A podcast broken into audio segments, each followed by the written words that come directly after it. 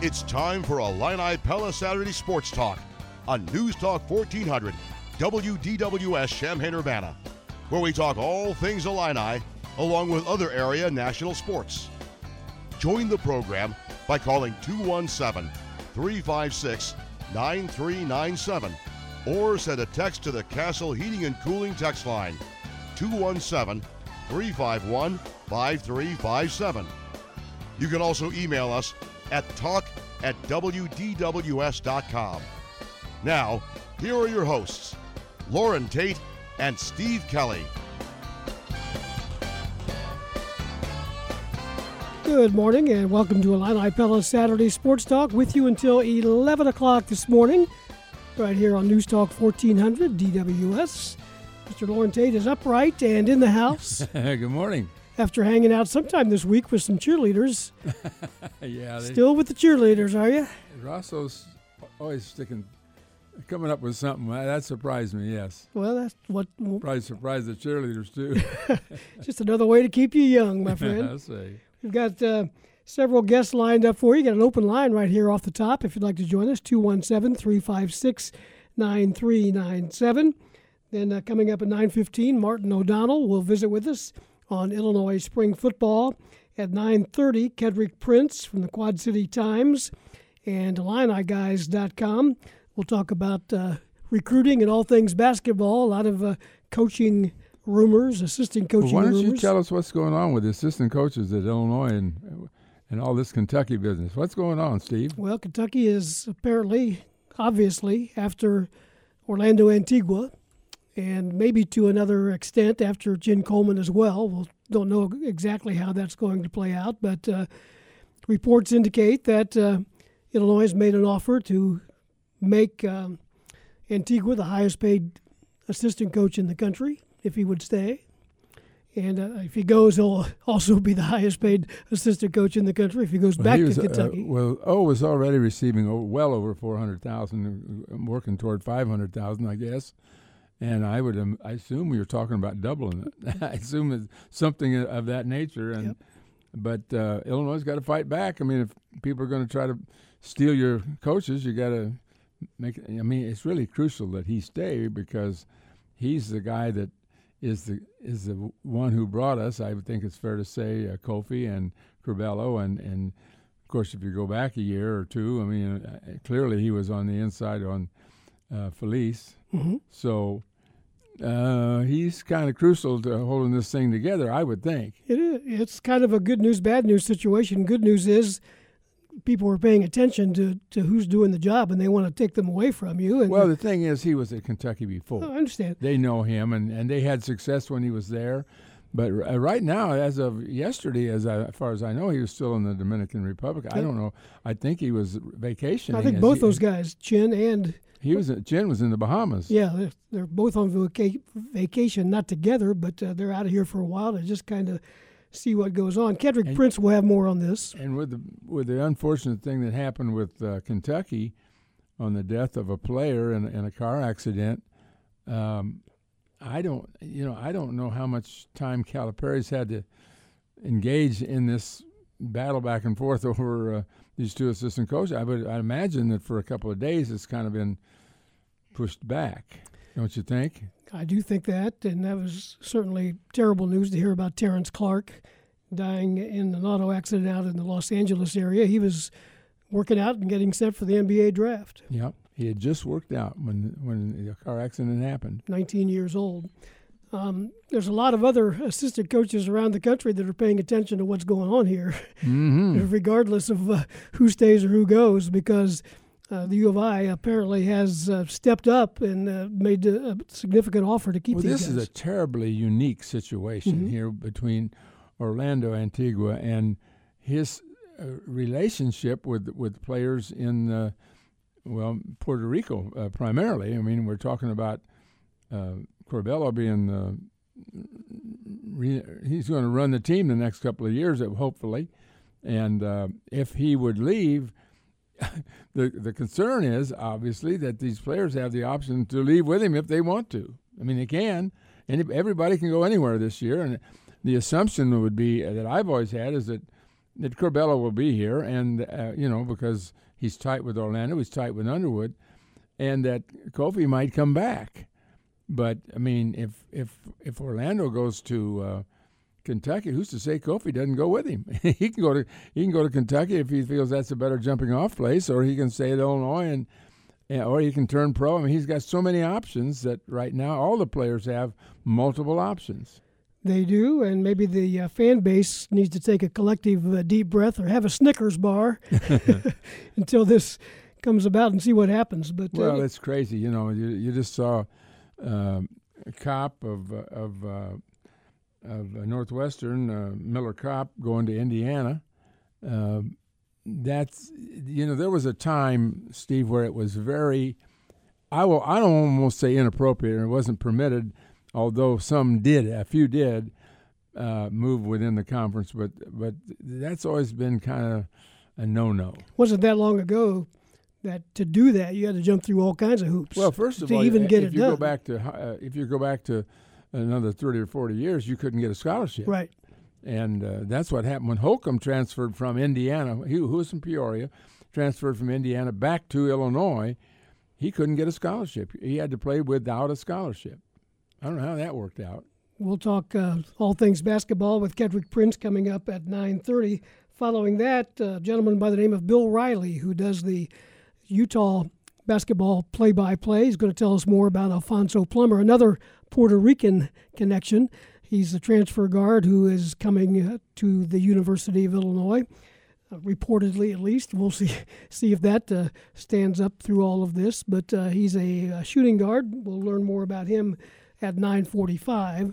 Coming up in the second hour, Howard Milton, the U of I Associate, Senior Associate Athletic Director for Development, kind of runs the I Fund. He'll join us to talk about things going on there. And then, speaking of Indiana, at uh, 10:30, Jeff Rabjohns from 24/7 Sports in Indiana will check in with us as well. There's a lot of things going on in, in the Big Ten and certainly at Indiana that I think are, are interest to everybody, and particularly in basketball, we're talking mainly. And uh, Rabjohns is on top of that kind of stuff, and maybe he can bring us up to date. One thing about Indiana at one point, when they didn't have a coach and we were losing seven or eight players, it looked really bad. Now they seem to be straightened out. They've added a player or two from the portal. They've gotten some players back, and, uh, and it looks like Woodson might be doing a pretty good job there. In this morning's News Gazette, if you like to follow the transfer talk, Scott Richey has a story on some of the big men that uh, Illinois might be uh, focusing in on.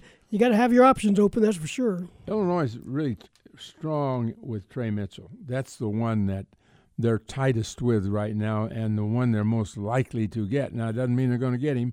He played for UMass. He's a big one, and uh, you know, I, I just I, I just wonder how all these um, big players that look at Illinois, what, you know, as to whether uh, Kofi's coming back, and then all the rumors about E.J. Liddell.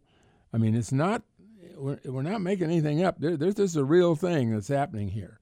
E.J. Liddell's parents and, and he are looking at, at Illinois, not 100% sure. That, I mean, obviously not uh, certain what's going to how it's going to turn out, but he's considering transferring to Illinois. He's also considering going to the NBA. He's also considering going back to Ohio State. So he's got basically three options, and I don't know which one he's going to wind up with. Well, he doesn't want to play center. No, sir. And, and that's why he's that's why he has questions about Ohio State. But Ohio State just landed a center in Brunk from Indiana, who is not a particularly great center. I don't even know if he's good enough to start. I suppose he is. If you don't have anybody, naturally he would be.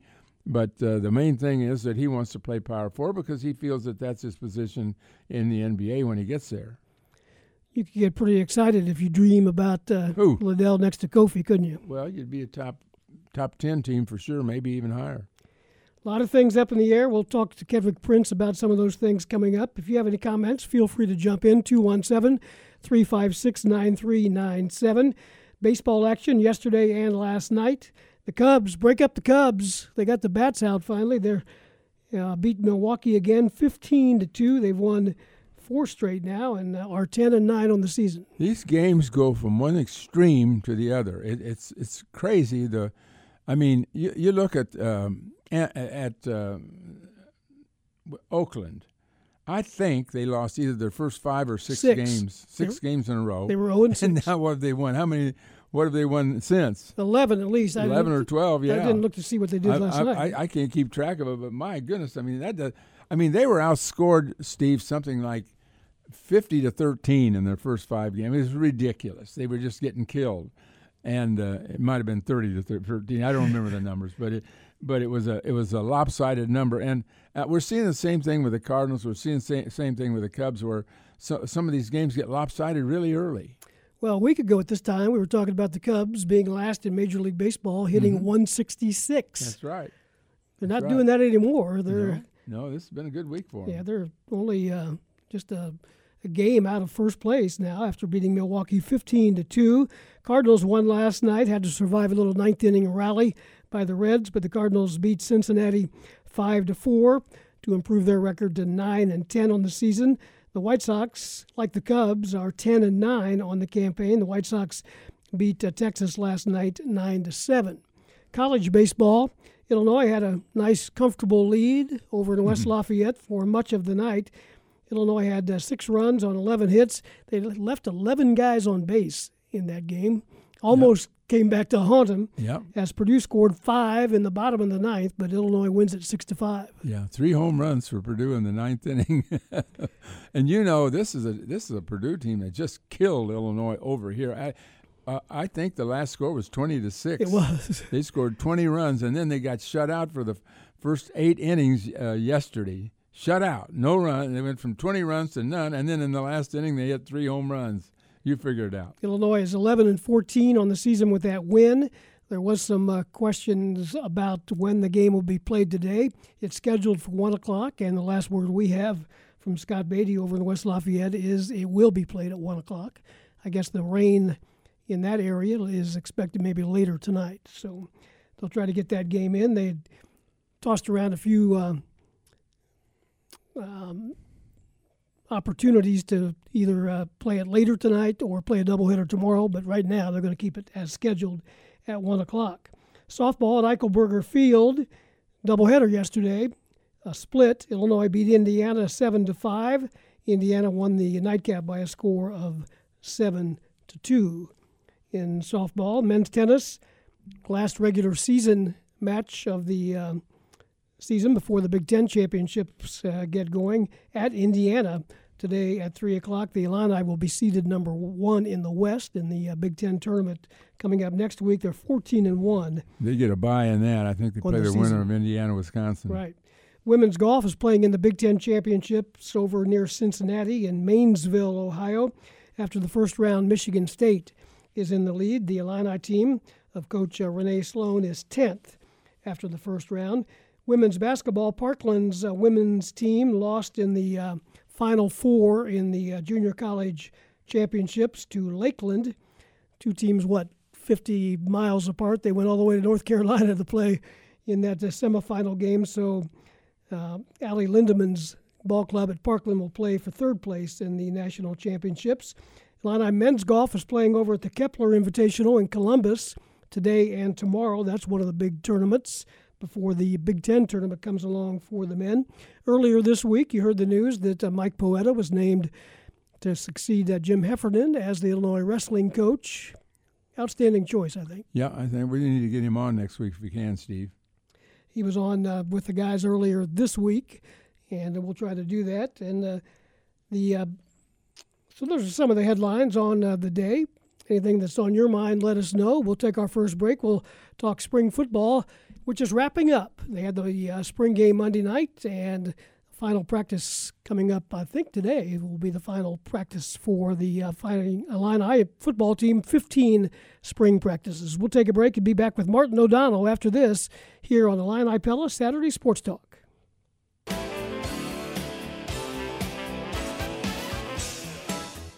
Nine seventeen, Illini Pella Saturday Sports Talk here on DWS with Loren Tate. I'm Steve Kelly, and we are at your service until 11 o'clock here. If you'd like to join us, 217 356 9397. Martin O'Donnell is with us on the telephone. Good morning, uh, Martin. How you doing, my friend? I'm great. How are you guys doing? Good. We just uh, wrapping up 15 spring football sessions for the uh, Illini football team of Brett Bielema. You had a chance to see a little bit of the spring game Monday night. Uh, let's get some initial thoughts on what you saw from that game. Yeah, I mean, it's always a little challenging to try to figure out how much you can glean from a, an intra squad scrimmage like that. But I think, you know, what you're able to see is, you know, again, I, I think the offensive line is, is going to be pretty solid. They need that to be the real strength of the team. Um, I think you were able to see a little bit of kind of what they want the bread and butter to be, both on offense and defense. And, um, you know, again, you have, you know, your first string, you know, wins by 50 or something like that. Um, so that's somewhat to be expected. But I know there are a lot of guys that were held out for a variety of reasons um, in particular on the defensive side of the ball. But I, I thought they did a nice job, you know, making it entertaining.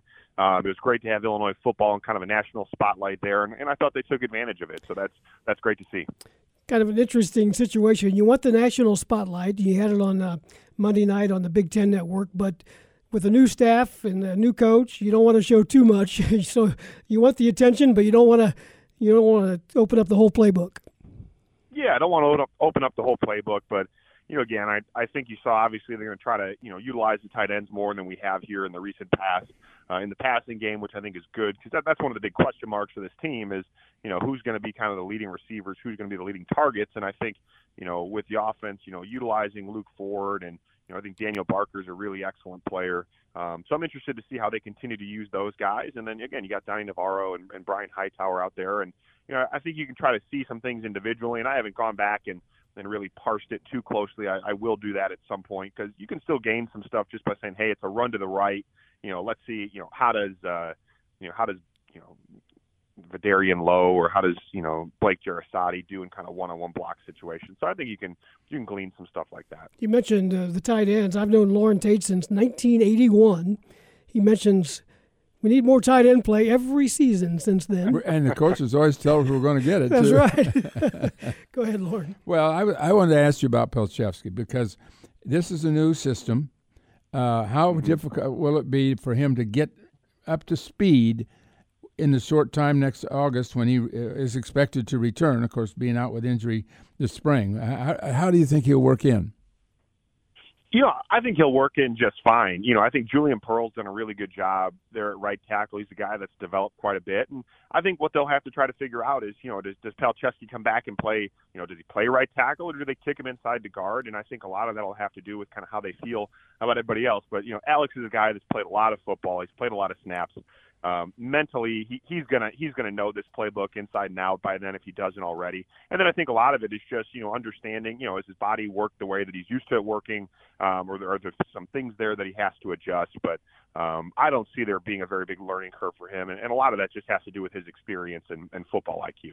Uh, I, I always uh, wanted to ask you about the, the draft, and and uh, it's coming up, I believe Thursday, isn't it? The, uh, the, yeah, and, and yeah do you see any Illinois players being drafted? And and that's the first question. Number two, you realize that they've only had like five guys drafted in the last five years. I mean, that's that's not that's something wrong there. You you got to get more players in. That's the best players are the ones that get drafted. So, you, do you see the, any change coming here? And how many of these guys in the offensive line do you see ultimately being drafted? Well, I, I appreciate you breaking out a depressing stat on a Saturday morning, Loren. That's that's that's great. Um, but no, that, there's no question that Illinois needs to have more guys in the draft, and I absolutely think so. I mean, Kendrick Green is certainly going to get drafted. I mm-hmm. I really view Kendrick a lot like a guy that I played with, Jon Asamoah. Um, you know, I think John was a third round pick. You know, had a really good career in the NFL. I think Kendrick Green is going to be, you know, really, really good NFL player, tested really well. So, I mean, I think, uh, you know, the mock drafts and things I've seen, I mean, he seems like a kind of, you know, round three, round four guy. You know, hopefully he can get higher than that. But, uh, um, you know, that'll be a big deal also for Illinois to have a guy like him who is an early entrant to the draft get drafted because that's another thing that they can they can plug. And I think Josh Imatorbhebhe, you know, certainly has a chance uh, to get drafted as well. Um, you know, health wise, he didn't necessarily seem right, you know, at times last year, but you know, certainly the explosiveness is there. He's another guy that, that tested really well. Um, and so, yeah, I think I think Kendrick's certainly going to get drafted. I, I hope Josh has the ability to get drafted as well. I think I've seen some mocks where they have him, you know, in the sixth or seventh round or something. But you know, again, athleticism is, is really hard to teach, and, and he's a guy that, especially back in 2019, you see what he can really do in terms of you know pulling away from you know a lot of really good you know defensive backfields in the Big Ten. So there's no question Illinois has to do a better job um, of you know recruiting guys to their system, developing them while they're on campus, uh, and then ultimately getting guys into the NFL draft because that's a big component where you know high school kids if that what they if that's what they aspire to do um, and be, then they want to go to a program that has a history uh, of turning out NFL draft picks. And um, you know I think you know Illinois with you know the guys you know I think some of the guys who came back for their super senior years I think some of those guys are going to have the opportunity to get drafted as well, um, and then kind of we go on down the line. But I think that's certainly something Illinois needs to do better at, and you know it'll be nice to have a, a guy or two get drafted at least uh, you know here next week. Does Lowe have those qualities at, at left tackle? Yeah, I think so. Yeah, I mean I, I think, and I have no idea how he tests, but I think you know again you know size and a guy with a lot of experience and the ability to bend um, and move like he does, absolutely. I think he needs to. You know, I think all these guys, you know, need to have a good year because you know last year was just so strange with COVID and everything that I think sometimes it's really hard to tell kind of what was going on. But hopefully we have a you know full uninterrupted season, knock on wood, um, this fall, and, and things are a little bit more back to normal. But yeah, I, I think Vederian Lowe is the, the kind of guy that um, you know that certainly you know will have the ability to, to at a minimum be in somebody's camp, but you know has a good year and then can get drafted. We're visiting with Martin O'Donnell, our radio analyst. He works with Brian Barnhart on the Fighting Illini Sports Network, calling Illinois football. Hopefully, things are back to normal in that regard as well when we get around to the game starting August the 28th. What do you think about opening the season with a Big Ten opponent right out of the gate in week zero? I think it's great.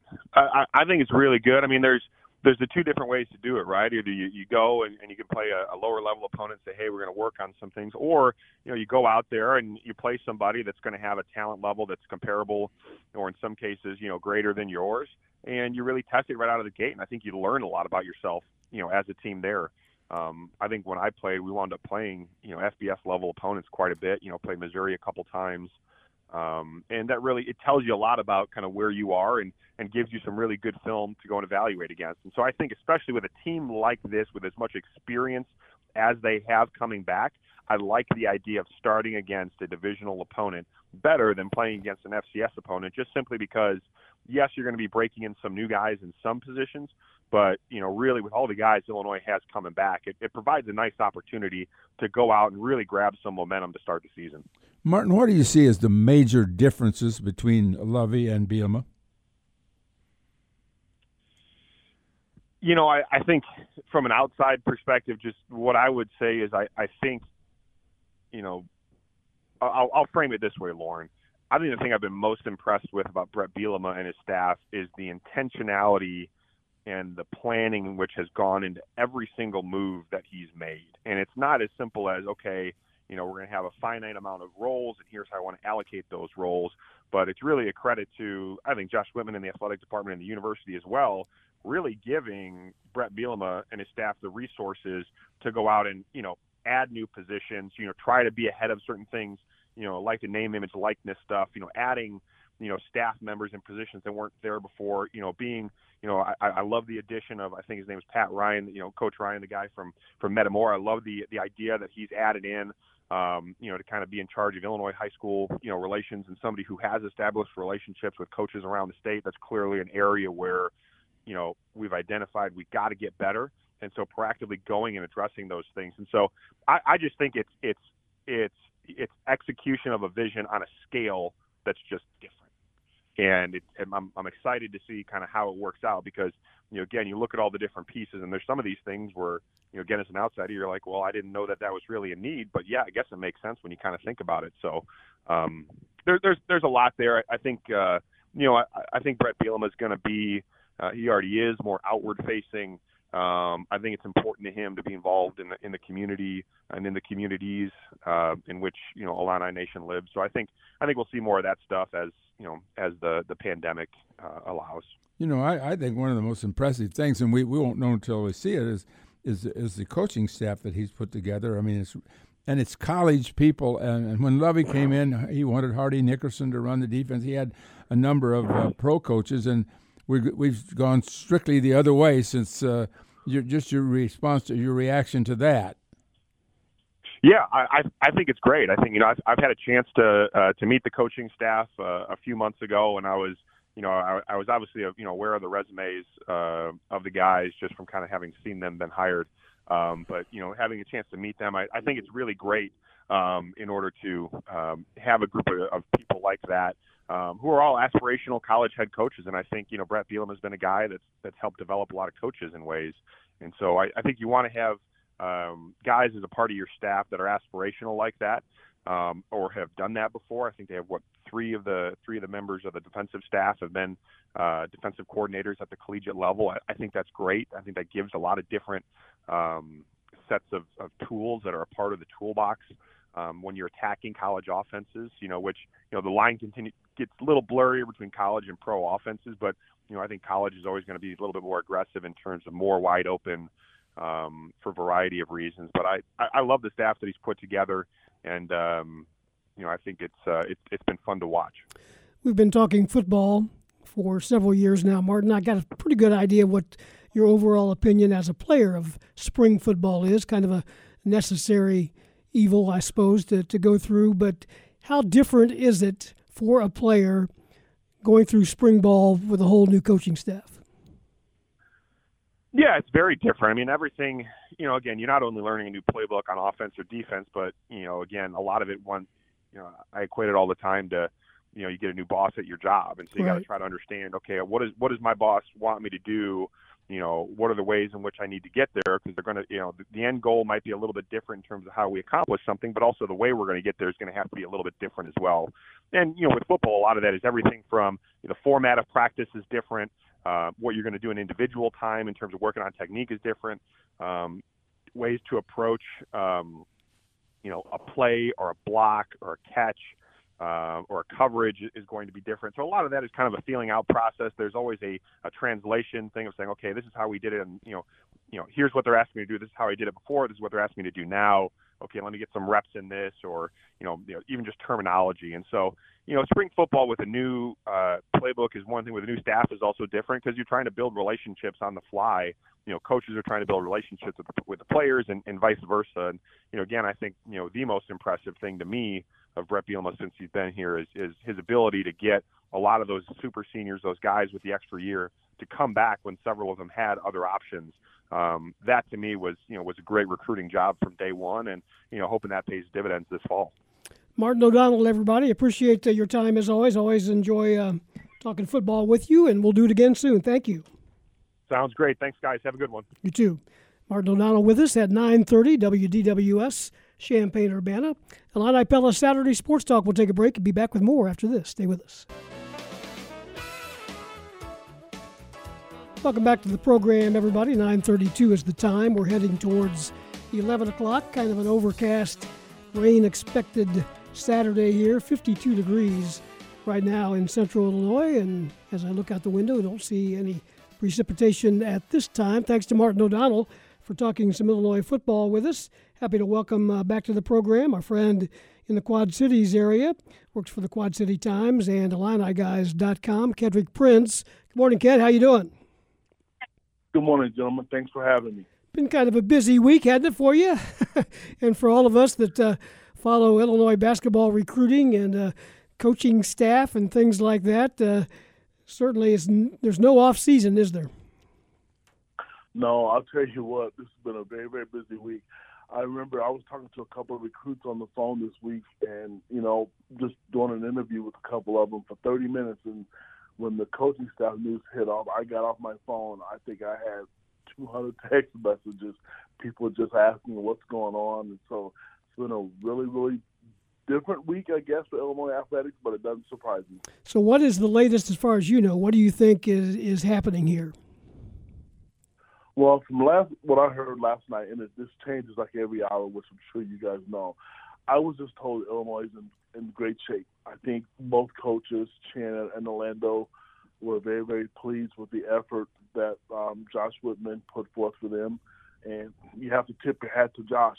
You know, he is a athletic director who talked about winning championships at everything at Illinois, not just basketball, football, tennis, golf, you name it, volleyball, women's basketball, and he's proven that. I mean, he is really, you know, when I found out that he, you know, put an offer on the table to make Orlando Antigua the highest paid assistant in college basketball, I can't, I don't blame him. I mean, he is if you go back and look at the history, and this I'm going to include Bill Self with this. What Orlando has done is kind of what Jimmy Collins has done for Illinois. He has resurrected that program, and I'm gonna tell you, they're in on guys right now. You know, if this deal gets done, people are gonna be surprised. I mean, there's a kid that I interviewed. I just talked to yesterday. His name is Mady Traore. He's a 6'11 kid, you know, out of Maryland, and his offers. Are, He he's going to narrow down between Illinois and Kansas. This wouldn't have happened before. And I'm gonna tell you right now, Illinois leads, and this is a 2022 kid. He's a 6'11 kid, and this kid's being recruited by Orlando. So, getting a guy like him and Chin and keeping this staff intact is extremely important. It really is. So I just heard to answer your question that you know things are going well for Illinois from you know all the sources that I've been told that I think they're impressed with the effort and the fact that Illinois is trying to show them how important basketball is to not just to them, but you know to the rest of the country. So, you know, if that holds true, maybe this will be over with when they get back from vacation.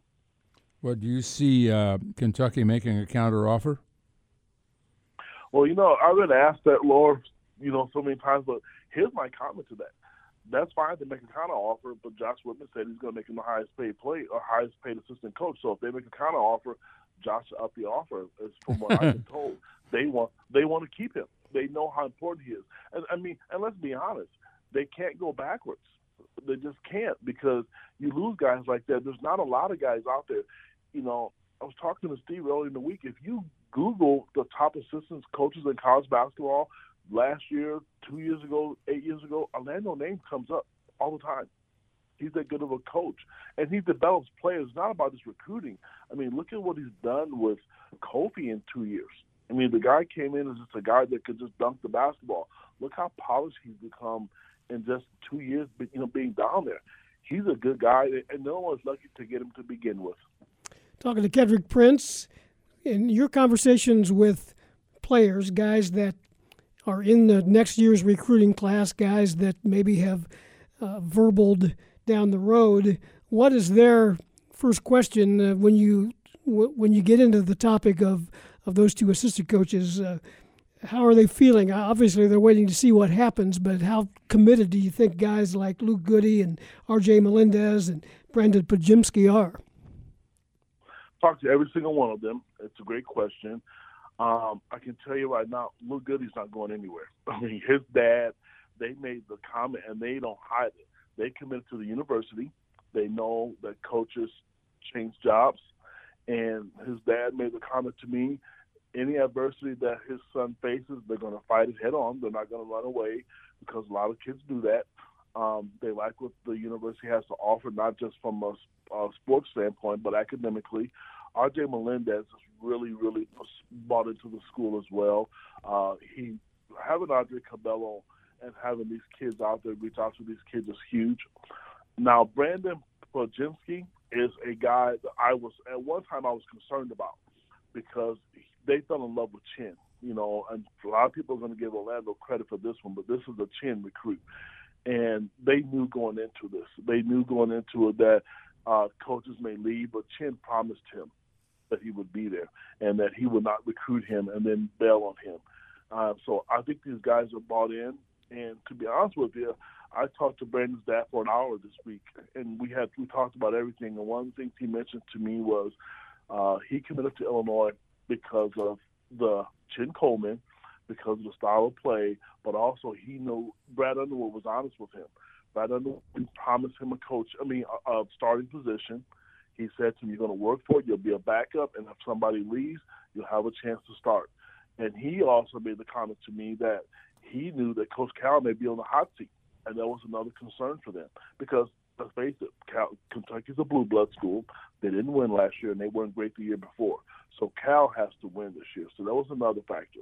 These kids are bought in, and I don't think you they'll lose any one of these recruits to that um, if they if they lost a coach. Let's uh, take a phone call for uh, Kedric Prince. Chuck is with us. Go ahead, Chuck. Hey, good morning, guys. How you doing? Good. Go ahead.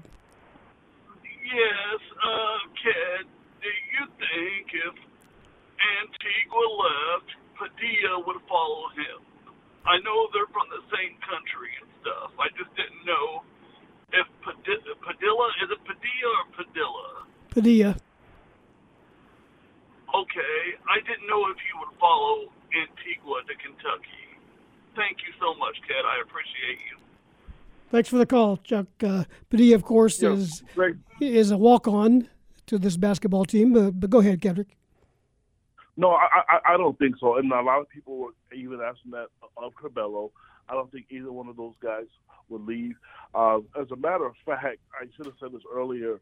Uh, Brandon Podziemski, he told his dad told me that when he was looking at all these schools, the one thing that sold him on Illinois was every kid on that staff on on the team, this past current team, other than Ayo and Kofi, reached out to them every kid, even the other potential recruits. Uh, RJ reached out to him, and so did Luke Goode. And the guy who did it the most was Andre Curbelo. And so th- those guys are not going anywhere. They bought into the system. They know what's at stake here. They know they have a chance to continue this legacy. And, you know, people, whether Kofi comes back or not, that's a different topic for a different day. But this is probably going to be Andre Curbelo's team, and everybody knows that. So I don't see Padilla leaving. I don't see Curbelo leaving. Uh, they like the situation that they're in. So hopefully that answers your question. But I don't think those guys are going to leave. I really don't because they've helped recruit some of these kids. You know, um, when you know John Podziemski was telling me that when his son, you know, when they told Wake Forest that they weren't going to come to school there, they asked what was the difference between Wake Forest and Illinois. Easily, the kids on this current team, they made their son feel welcome. So, you know, when you hear coaches talk about a family atmosphere, I'm assuming this is what Brad Underwood was speaking of. Uh, what's Adam Miller going to do? Well, I thought it was a, last week or two weeks ago. You guys had Coach Underwood on. I listened to the show, and I thought there was a slim chance that Adam was going to come back. There really was, but I think that door is not closed. I, I really do. Um, I my understanding, the last school I heard was LSU. I know that he had reached out to Gonzaga, and I know there was some Indiana interest, but I think the last school I heard of was LSU, and you know that's a really unfortunate situation because kid started every game. I don't know what more he could have asked for, but you, I'm sure you both know there's a lot of things that went into play with that. But like Underwood said, he's in the transfer portal. You got to move on and you got to continue to recruit because you don't. If he's in the portal, he's planning on leaving or looking for uh, playing time elsewhere. So that's the last school I heard. Um, and I'm expecting, hopefully, at some point in time, you know, there's going to be a decision for Da'Monte coming back. So um, if that's, you know, his route he's going to take, but uh, or at least a, a decision is going to be coming soon. Uh, do you see uh, Plummer basically taking Adams' role? You know what? It's really weird you asked that because when he first committed, when I, I talked to him that day, he was coming in to be a backup. He really and truly was. He knew that coming in. Um, but now the fact that Adam's gone, I can easily see how you could put him in there. That kid is a scoring guard. I mean, not just his highlight videos. If you watch a full game video, he knows how to shoot it. He shoots it in multiple different ways. And like Coach Underwood said, in their eyes, he is or was the best shooter in the transfer portal this year. So he and, and he's not one dimensional. And the thing that I think that hurt Adam Miller was Adam was just a guy that stood on the wing. He could do more things, but but that's what he did. So I think by having a guy like Plummer in you know in, in the rotation, if they take that route, because um, I've also heard that Brandon may have a legitimate chance of starting at that position as well, um, because that kid can score, he can shoot, and he's just not one dimensional. So, but Plummer is a guy that's proven and he's a he's a winner and he wants to be out there and he can give Illinois something that they haven't had. You know, they need a bunch of guys that can shoot it. Uh, Ayo improved, you know, he improved his three point shooting. He was a lot better. Da'Monte obviously was a lot better, and and, and Jacob Grandison was better. But Brad wants a bunch of guys or a lot of kids on his roster that can score, and that's why they went after Plummer.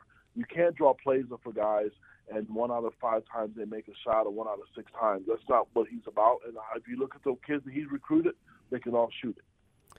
We'll let you go with this, even though you said this topic is another topic for another day. I'm going to make it a topic on this day on Kofi. what What are you feeling about Kofi right now? If Orlando comes back, I really think he's going to come back. I really and truly do. Um, I would be very surprised because I think – you know, everybody's talked about him wanting to go out and to make money, and he's been told if he comes back for another year, one more year, nine months, or whatever it's going to be, he'll have a chance to take care of his family. Um, they know, and the people in his camp, they saw the development that um, Orlando and the university has done for him. And if you think about it, he was a he was everybody's second team All American. He came back to college basketball. He could potentially be player of the year. He'd be Big Ten player of the year. All the things that Luka Garza garnished this year, he could do the same thing. And uh, you know, we, we all know that Kofi's a better athlete.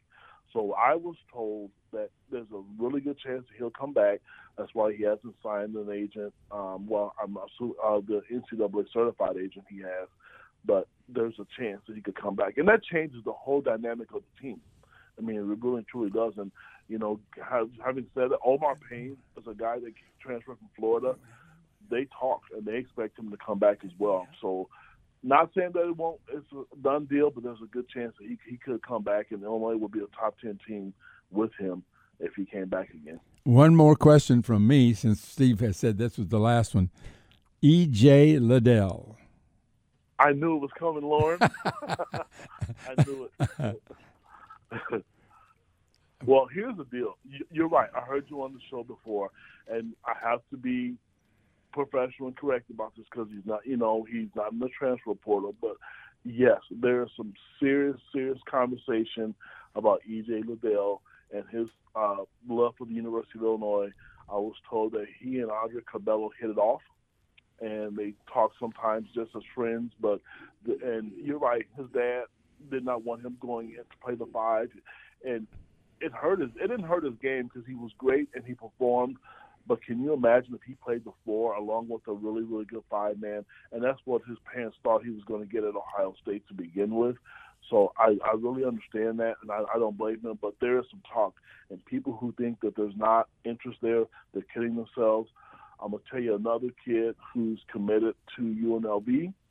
Um, he's another four-star kid who's you know can be eligible as soon as uh, they finalize this deal with Orlando. I mean, they're going to have a chance to get another kid. Um, his name is Arthur Kaluma out of uh, UNLV. I mean, he's committed, but I'm going to tell you, he's in love with Illinois. They know there's a spot for a four man. And whether it be Eli Liddell, EJ Liddell, Tre Mitchell, Arthur Kaluma, somebody's going to get a chance to come in and play that four position. Um, so, but on paper, EJ would be the ideal situation, and that'd be good for him and his family as well. But there is some serious talks about that. Great stuff, Kedric. We always appreciate your time, and uh, we'll chat with you soon. Keep up the good work. Thanks, fellas. Thanks for having me. Enjoy your weekend. You too. Kedric Prince, recruiting analyst for IlliniGuys.com, also uh, writes for the Quad Cities, Quad City Times in the Quad City area. A lot of options out there, Steve. Boy, I mean, they're just. I mean, this team could be really good, or it could fall apart. It could fall apart because if you lose your coaches and, and maybe the players, certain players won't come if the coaches aren't here. We'll take a break at 947 and be back with more after this on Illini Pella Saturday Sports Talk.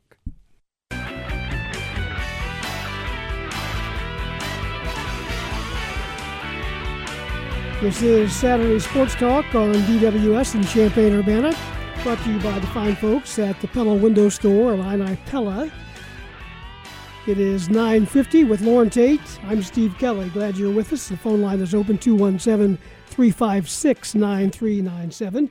Just got done talking Illinois basketball recruiting and other topics there with Kedric Prince from the Quad City Times. Going to talk about a newcomer for Illinois basketball from uh, the University of Utah. His name, as you know, is Alfonso Plummer. And Bill Riley joins us now. Bill is the play by play man for the Runnin' Utes out in Salt Lake City. Good morning, Bill. Welcome to the show. How are you? Hi, guys. How are you doing? I'm great. Good. We wanted to get a first hand uh, report on the player that Illinois is expected to get and has. Uh, made his uh, desire to uh, transfer to the University of Illinois, Alfonso Plummer, and uh, certainly some impressive stats as a shooter. Tell us more. Yeah, he's that. That's what he does, guys. I mean, he is a he's a shooter. Came to Utah about a year and a half, two years ago from uh, Arizona Western Junior College, where he was a pretty pro- prolific shooter. Uh, didn't play very much early on at Utah. One because yeah, you know, JUCO guys sometimes have a little bit of a hard time adjusting to the D1 game and frankly, defense was not in his vocabulary. I don't know if it was in his English or in his Spanish vocabulary, but it wasn't there. and so, uh, until he learned to play on both ends of the floor, he wasn't getting much playing time. And about midway through Uh, the year, goodness, I guess where where were we at? A year ago, before COVID hit, about midway through the Pac-12 season, something clicked, and maybe I had a heart-to-heart talk with uh, then Coach Larry Krystkowiak, but his minutes started to grow, his shots started to fall, and he got more playing time. And from there, it, it just kind of took off. You could kind of see his confidence grow and he is a prolific three point shooter. That is what he does and does very well. Still not a great defender by any means, but he was passable enough where you could put him out there on the floor uh, because his shooting acumen was just that good. I've uh, read a little bit about him and I've seen some video of him. Does he is he more than just a three point shooter? Does he uh, does he have the means to get his shot otherwise? Uh, well, he he can put it. Here, here, here's what what I'll say. Because he's such a good three point shooter, defenses will close out very hard on him, and that will allow him to kind of give the ball fake and then go. He's generally not a guy that will you know just put the ball on the floor and drive to the basket. That's really not his game. He's a he's a guy that can get it off the bounce or off the uh, off a catch and you know kind of a catch and shoot but he's more of a jump shooter than anything else. But because he's so good at that, uh, it does allow him from time to time when defenses will close out and run at him to kind of go around and, and get himself a layup. But he'll always look to shoot the three and the jump shot first. Bill, this is Loren Tate. Uh, he had a really good year this year for the Utes. Why did he transfer? Why would he want to leave? Well, there's a new coaching staff. Okay. I mean, he, he you know, the, the the coaches that recruited him are no longer here. So there's some of that. He's he's he's a kid from Puerto Rico. I, I think he had dreams initially of going pro. He talked about putting his name in for the NBA draft. To be very fair, guys, he's I don't think he's an NBA player even with a good year at Illinois coming up. I think he's a pro somewhere. I think he can play pro basketball. I'm not sure that it's in the NBA. So I think after a couple of weeks when he saw that, the fact that the coaches weren't back again, you know, I, I think, and, and you know, when new coaching staffs come in, I think you you, you expect, you know, a little bit of a reset. So I think he probably wanted to look to go somewhere where maybe he could have some really good success in his final year of college basketball, and and you know obviously what Brad Underwood's done at Illinois, they've they're they're uh, a little bit probably a little bit higher profile right now at least than Utah is. So I think he was looking to go someplace where you know he could get some playing time, get a little bit uh, get a little bit of attention, and uh, kind of start anew. Well, I I think uh, you know he, uh, he, I think as I heard that they expect him to come off the bench early and be a, an immediate offense. I think that's what the thinking is because they've already got Frazier coming back and they got Curbelo at guard. I don't know if if Underwood will want to play three what I call small guards defensively from a defensive standpoint. I would. So uh, does that make sense to you? That uh, I mean, he did that a lot for uh, for the Utes too, didn't he? Come off the bench. Yeah, he, he really did, and to me, that's his best role because, as I said, he's not he's not a plus defender.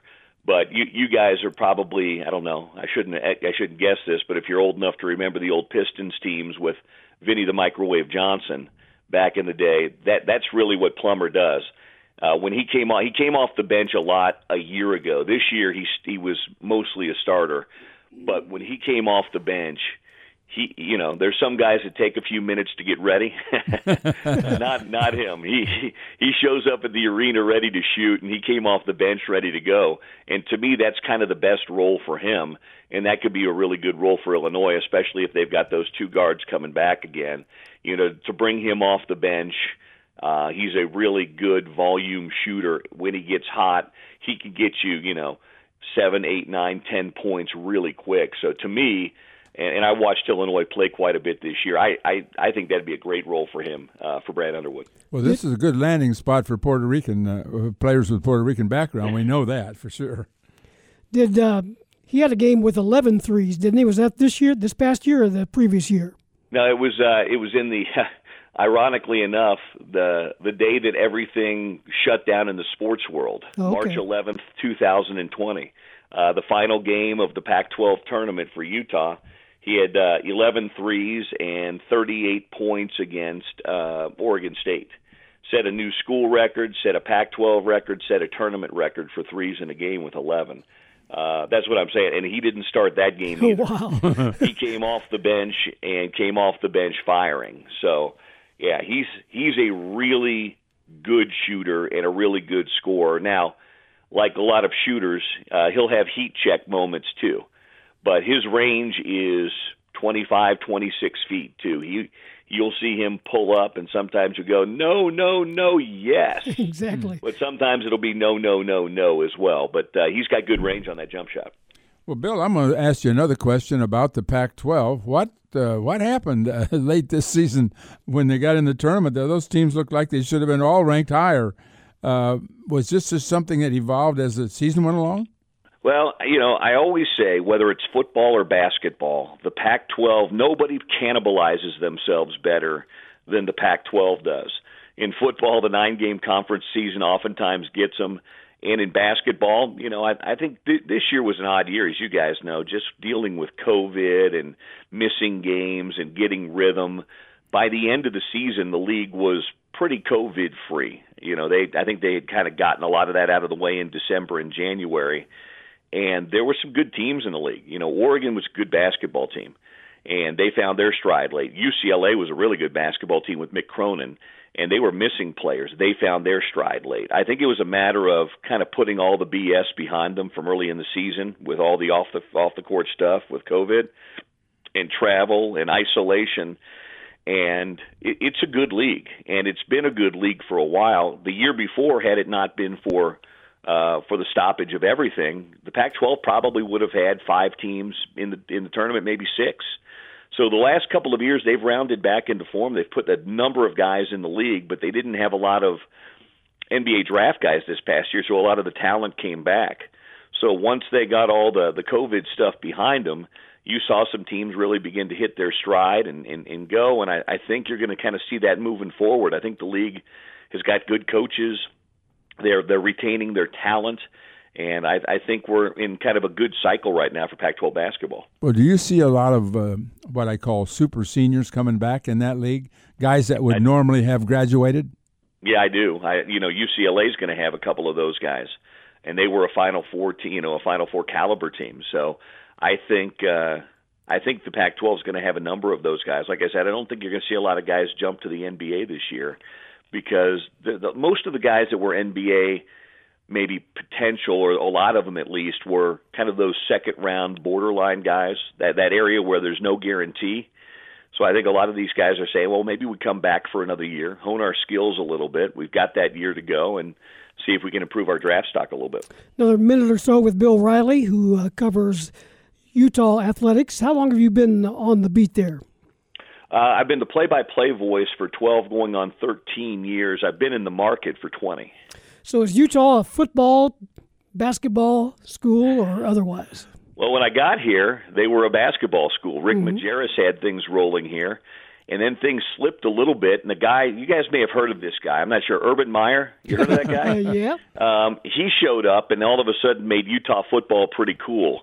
Um, and we've got the longest tenured coach behind a guy named Kirk Ferentz uh, in college football. And uh, yeah, this is a football school now, and Utah is probably going to be one of the one or two favorites to win the Pac-12 this year. So maybe we'll see the Illini in the Rose Bowl, huh? never know. Never say never. Would take that. hey, Bill. so would we. Yeah. Appreciate your time this morning. I know you got a busy day going, but thanks for spending a few minutes with us. Anytime, guys. Enjoy. Thanks, bet. Bill. Bill Riley, the voice of the Utah Utes out in uh, Salt Lake City at 10 o'clock, WDWS Champaign Urbana. That takes care of hour number one of the show. Back with hour number two of Illini Pella Saturday Sports Talk after this. It's the second hour of Illini Pella Saturday Sports Talk. Join the program by calling 217 356 9397 or send a text to the Castle Heating and Cooling text line 217 351 5357. Here again are your hosts, Loren Tate and Steve Kelly. Welcome back to the program. Hour number two. We're here until 11 o'clock, as Gene Honda said there. Phone line is open 217 356 9397. Busy uh, first hour with uh, some good guests on there Martin O'Donnell, Kedric Prince, and Bill Riley from Utah. We talked all kinds of things Illinois football, basketball, and such. And we're going to talk some more Fighting Illini uh, news with Howard Milton. He is the Senior Associate Athletic Director at the U of I for Development and the I Fund. Good morning, Howard. How are you? Hey, good morning, guys. How you guys doing? We're hanging in there as uh, we all try to do over the uh, all the time, of course, but certainly the last year has been kind of different. Uh, but uh, I'm sure it's been that way for you as well. It has been. But I'll tell you what, this is the best week, uh, one of the best weeks in that last year because if you were there Monday night, we got an opportunity to see what about 7,500 fans at Memorial Stadium, and as a guy that's a self-proclaimed people person, I guess, and needs human contact and got in this business uh, for that, and to, and to see folks in the stadium, that was the first step for us kind of to, to, get this thing back to normal, and it just felt good. It felt good. It did feel good to see people in there, and hopefully we're headed towards uh, bigger crowds in the fall.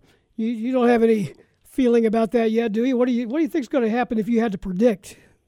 You know what? I, if I had to predict, I'd say we're going to have uh, some measure of fans in the in the stadium. If, if I had to predict, I think that we keep uh, trending the right way according to the governor's office, which gets us to the to the bridge. And uh, you know, I, I don't read that stuff every day, but I do know that you know we're we're hoping to have you know get to that bridge point. You're at sixty percent of of our capacity, which isn't, uh, guys, too far off from where we you know we've been. And and so uh, that's a great segue into me telling everyone to get out and get their season tickets. Um, uh, purchase single game tickets, but we want to see people back uh, at the stadium. And I know there's a level of uncertainty However, you know, we do have the refund policy still in place, so I would just plug to get out and get season tickets. We're excited about what coaches are going to have this fall. Well, we're kind of coming, uh, hopefully, coming out of this pandemic. We're certainly not out yet, but the last 12 months, from uh, the outside looking in, it looks like that hasn't affected fundraising very much. And It looks like there's uh, some projects going on that are doing quite well. Right, right. Well, you know, it, we we've been we've got a staff that's been really busy. Uh, an entire department, really. Our development staff, we've really stayed active. I can tell you that last March I had not heard of Zoom. Maybe it was an advertisement, a banner, a banner, a billboard, or a banner advertisement on a website that I ignored. But boy, I've I've uh, I, I know a lot about it now. I never thought, uh, Loren, I never thought I'd ask for money over a computer screen. I've done that. I've done that. I get good at it it's funny. I turned 50 this year. The younger folks on my staff have not missed a beat on this deal and using their phones even for FaceTimes. And I'm really, Josh, will tell you, I'm I'm struggling with it. I think you need to sit down in front of people and see them. But we found that you can be successful uh, in that. But uh, we we but we it's cost us too. You know, uh, I don't I don't know that we were able to get out and see in terms of on major gift fundraising the the people that we wanted to really see. But on the other hand it is nice to be able to have a Zoom meeting, and it takes us a long time when we go to New York and California and all around the country to get people lined up. But if you get the right schedule, you can get 20 people on a call that would take you two years to ever get on their schedule. So we've had some success that way. Well, I see the fences up uh, around Ubben. when do you yeah. break ground there? We'll be breaking ground later this spring, uh, Loren. I, I think you can bet at mid-May uh, to the end of May. It's an exciting okay. project. Uh, it comes, you know, great time too with the success of the basketball program, and and we've had no shortage of donors really excited about that project. Um, you know, Illinois and their and Illinois fans and their basketball. I mean, it can get pretty berserk, and we just feel really blessed that we've got such great fans and donors willing to support. No, it, is that a is that a forty million dollar operation? Is that what that is? Correct, roughly, yeah. And you've got about half of it already. I mean, uh, yeah, we're over half. Over you know, half. We haven't announced. Yeah, we haven't announced all the gifts. Uh, we do have gifts, and we don't always announce those right away. And we've got a lot in the works. Um, I suspect that probably my goal is by you know to have uh, you know closer to thirty million dollars of that by the end of our fiscal, which is July July one. So we feel really good about where we're at, and that's before ground's even broken. You know. Yeah. Now, is, is, is all that money actual gifted, or is that just promised? Yeah, so uh, the way it works, Loren, is um, there's a combination of that. You have a lot of folks, believe it or not, that'll stroke you a, uh, a pretty healthy check uh, from the get go, and then there are pledges that line up with our debt payments, right? So mm-hmm. there are pledges uh, that line up so folks will make annual contributions to pay down those pledges. Uh, we like to keep those between five and seven years. Um, but uh, we love the folks that just uh, pay those all up front. But of course, you know, uh, the way money's earning interest, it pays for them to keep their money and invest it and give back to us too. So uh, you see any combination of things, really. Well, it's been a good, uh, good year or two on the stock market. I suppose people have XX funds right now. We're just, I don't know about you, but I'm, I'm waiting to see Ed Bond's getting so rich he doesn't know what to do. He's, he's going to have to take more trips to Minnesota and Florida, I guess, because he's got so much money hey, Loren, you know Josh pays me to be a good listener, so you tell Ed that means him and I got to do lunch. That's right. That's exactly. You should see Ed because he's he's loaded. But uh, let's see now. We got soccer and track. That's all completed. You got baseball and softball underway. I mean, this this is a building operation, isn't it? Yeah. You know what? I tell Josh it's job security. As long as we can get it, you know, it's job security whenever he has a project. But it's these things were much needed. Um, our facilities pro- program and you know, as we travel around, we had some real needs. We had needs at um, we had needs in, in all those areas. Certainly, football was first and foremost. If you've been through the old facility, now the new facility. Um, but when you see, you know, when you when you look at when you look at um, baseball, softball, all those things, you know, we just we had the need, and so uh, we went to work. Josh got a great vision for it. Visiting with Howard Milton, it's always been interesting to me that how quickly uh, facility wise, you could go from state of the art to needing an upgrade. Uh, I look at Ubben, state of the art back in 1999. I look at the uh, the football original weight room that was state of the art at uh, the time, and uh, how quickly that changes, huh? It is. You know, some would call that the arms race. I think what we, you know, we're really. We've had donors talk about that. We've had donors talk to us about the fact that you know that concerns them. Uh, you know, they, they want to be good stewards of, of their money and to make sure that we're doing things that are that are you know functional and operational and make sense. You know, we don't need eye retina scans to get into our to our to our locker rooms. You know, and and and that you know so um, it is it's something in the, in the facilities. Uh, the building programs around the country become really competitive, and there's always a need. But uh, I think we've done a pretty good job of managing um, managing those expectations from our coaches and and how to how to do those things. Okay, Howard, let's talk about baseball. Illinois baseball, and Connor Milton is on the ball club this year as a freshman. How's he doing? And did you get scared in the ninth inning yesterday? Got real scared in the ninth inning. Uh, got you know, thanks for mentioning that one. You're talking to a dad now. I got to take off my hat. Yeah, uh, real excited. Thanks for asking. It's it's neat. You know, we've got a picture of him when he was two years old, sitting on the steps there at the stadium, crying, throwing a tantrum. He wanted to pop or something uh, that we look at, and I think he throws a tantrum now because he's a freshman, and and we don't get very many. I see him spit a lot of sunflower seeds out the dugout. Let's just put it that way. But we're we're proud, and uh, we love Dan Hartleb and the program, and we're able to do. And yes, scared as heck uh, yesterday. Again, we struggling out of the bullpen when uh, a lot of balls were hit out of the park. So uh, get this straight. Are you going over there today? I'm gonna try to get over there. Yes, I'm gonna try to get over there. I drove. I love uh, Purdue. I get my hour back when I come back across straight lines, you know, and yeah. get over. So as a father, we try not to miss to miss much. We just enjoy it, and the, and the guys, the older guys, are so great. Dan's done a great job building the program. You know, Loren, you may agree with this. I was with Ron Guenther out on the road when I first started, and we were actually on our way to see a guy about baseball in the clubhouse and the field back in the early 2000s. And he said, you know, Howard, Champaign is a baseball town.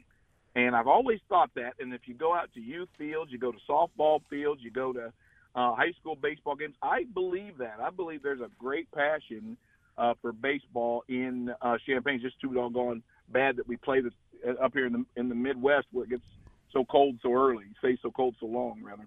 Visiting with Howard Milton, we have a caller that would like to ask a question. Art in Monticello. Go ahead, Art. Hi, Howard. I've always had a question about my scholarship fund donation. I've been a football season ticket holder, have four season tickets for years. And oh, up until about 15 years ago, you could buy a second parking pass with your regular donation, and and that would fine. But now, to get the second parking pass, because I split my season tickets two and two, you have to have a second uh, scholarship fund membership, and that I put a hundred dollars in, get the second parking pass, and that's fine. But you guys waste. You send me more than a hundred dollars worth of materials every year. Uh, every year it costs you more than that hundred dollars. I don't know why we can't go back to why you don't go back to the other system where you could just check and buy a second parking pass for a hundred dollars when you either renew or when you renew your season tickets. I think it would save you money. yeah, yeah, yeah. Well, I appreciate the comments. I'll, I'll look into that. Um, Art, I will definitely look into that. I know, you know, I, I think we've done a good job of cutting back on really what we're sending, and now you get a lot of that that's electronic. And so I've gotten on the other end, I get a lot of people that tell me quit sending them electronic emails and and the like in text. But uh, we'll take a look at that. You know, we just it was it, that's our way to pay for these scholarships on that second uh, on that second donation for the for the parking pass, which we see as an asset. Um, and a lot of folks have been kind enough, like yourself, to do it. But uh, I also want to thank you, Art, for your years of season ticket purchase and um, contributions. It means a lot. Thank you, sir. Hey, Howard, this is Loren again. Uh, tell me, uh, how much uh, money does it cost for the scholarships? You know, the, the yeah. All, yeah. all, the way across the board, all sports, and how yeah. much money are you getting for that? You know, in that fund. Yeah, yeah, Warren, I don't have the financials right in front of me, but I'll tell you roughly. Um, we, our institution will pay between 13 to 15 million dollars in out of state, uh, in state, and then there's a, something most folks don't realize. There's an international freight, if you will, for for a, for a student athlete, and yeah. uh, we'll pay that money to the registrar's office, write them a check. Folks think that the campus cuts us a break on that. They have not to date. I, you know, I know Josh is always working on that. Um, what we raise, and this is the biggest need, and I love the question. Our biggest need is uh, scholarships. So we're raising half of that. So there's a there's a delta there, right? Uh, but we need 14 million dollars for scholarships, and we raise about seven. Uh, the most we've ever raised is about eight and a half, nine for those scholarships. So that our we do a really good job at major gift fundraising, uh, a really good job principal gift fundraising. But that that scholarship uh, delta really is uh, has become an issue for us. Now, is it true that they cut your pay in half in order to pay Orlando? you know what? He, that would do it. See, if we, we just had half your pay, we could pay Orlando and Chin, and we wouldn't have to worry about Kentucky. He's worth it. You know, Loren, you know, in 1998, um, I was at the University of Kansas, and I'd been working basketball camps and everything. And I went in, the guys there, Matt Doherty at the time, Neil Dougherty, some other assistants, and uh, said, hey, you know what? You're, you're graduating. Go in and see how Coach Williams can help you out in this business. And I went and sit right in front of him. I sit down and he looked at me and he goes, "You want to get into coaching?" And he nodded his head in a positive manner, yes. And I said, "No." And why didn't I put my head in a positive manner and say yes? I don't know about that. Um, yeah, no, I, I, I hope that that's not. I hope that's not the case that they're cutting us in half. But uh, I definitely uh, think the world of Coach O and Chin and Coach Underwood. I mean, how about this year? I don't know about you guys, but uh, Loren, you've been alive a little longer than me, but I did turn 50 this year, and it made me reflect. This was the toughest year of my life. I don't mind telling you that. Some personal things, and then just isolation and and all those things. And this basketball yeah. team, they did. To, I mean, after the political year, right? Let's be honest, and the social justice, all the stuff. That was something that brought us all together and let us cheer and laugh. I, I know groups weren't supposed to gather, but damn it, people probably got together in their homes with their families, and I just can't remember a year like that that I needed that more, and I just can't thank Brad and that crew enough. Howard, uh, we appreciate your time as always. Good to catch up with you, and uh, we'll do it again soon. Thanks. Thank you, guys. Have a good trip. members, thanks so much. Go to fightingillini.com, get your tickets, and if you're an iFund member, let's renew those iFund memberships. We'll see you this fall. One yeah. uh, one question we had just came in on a text, and probably this uh, we should probably ask Jason Hegemeyer this, but is regarding basketball season tickets. Any word on when uh, those might become available? You know what? It'd be great to get Jason on. He's going to know a, a, a, lot of those. I do not know when those uh, will come available. I know that uh, we're getting a lot of calls about premium seating and folks that might want to purchase premium seating and they've already started. So I'd go to our website and take a look at. Uh, uh, we've got some great deals. We've changed our price structure in terms of some club seats and that. Um, and I imagine we'll, you'll be hearing more about season basketball tickets fairly soon. Tell them to throw strikes today. That's all. Throw strikes. I've been saying that in the stands for for the for the whole season, Loren. You know how that goes. Howard, again, thank you very much. Appreciate you guys. Thanks for all you do for us, and have a great day. You too. Howard Milton with us from uh, the University of Illinois. He's the senior associate athletic director in charge of fundraising and development for the iFund. 1019 is the time. Illini Pella Saturday Sports Talk. We're back with more after this.